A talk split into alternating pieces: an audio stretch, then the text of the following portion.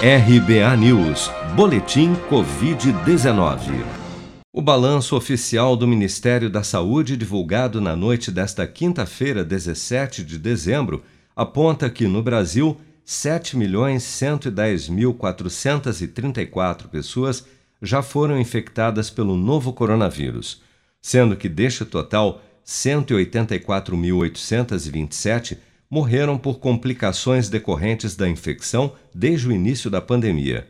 De acordo com as estimativas do governo, 6.177.702 pessoas já se recuperaram da Covid-19, enquanto outras 747.905 seguem internadas ou em acompanhamento.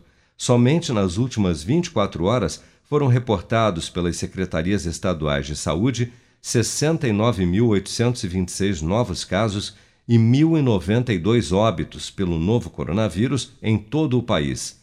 Nesta quinta-feira, o Brasil voltou a superar mais de mil mortes por Covid-19 e, segundo consórcios de veículos de imprensa, 16 estados mais o Distrito Federal estão com tendência de alta no número de casos do novo coronavírus.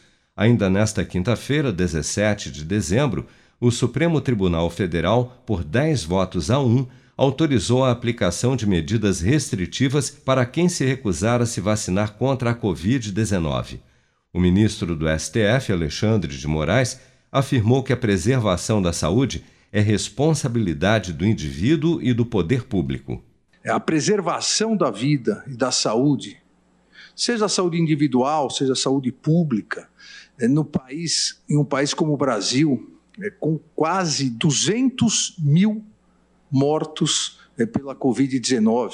Não permite hipocrisia, não permite demagogia, não permite ideologias, é, obscurantismo, é, disputas político-eleitoreiras e, principalmente, não permite ignorância.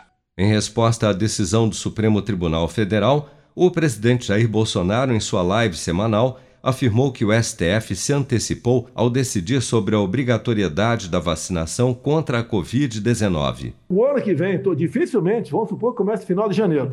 Não temos como conseguir a vacina para todo mundo até o final do ano. Então não vai ter medida restritiva nenhuma. O cara pode falar, eu quero tomar, mas não tem. Pode ser uma medida inócua do Supremo. Com todo respeito ao Supremo Tribunal Federal, entrou numa bola dividida, meu Deus do céu. Não precisava disso.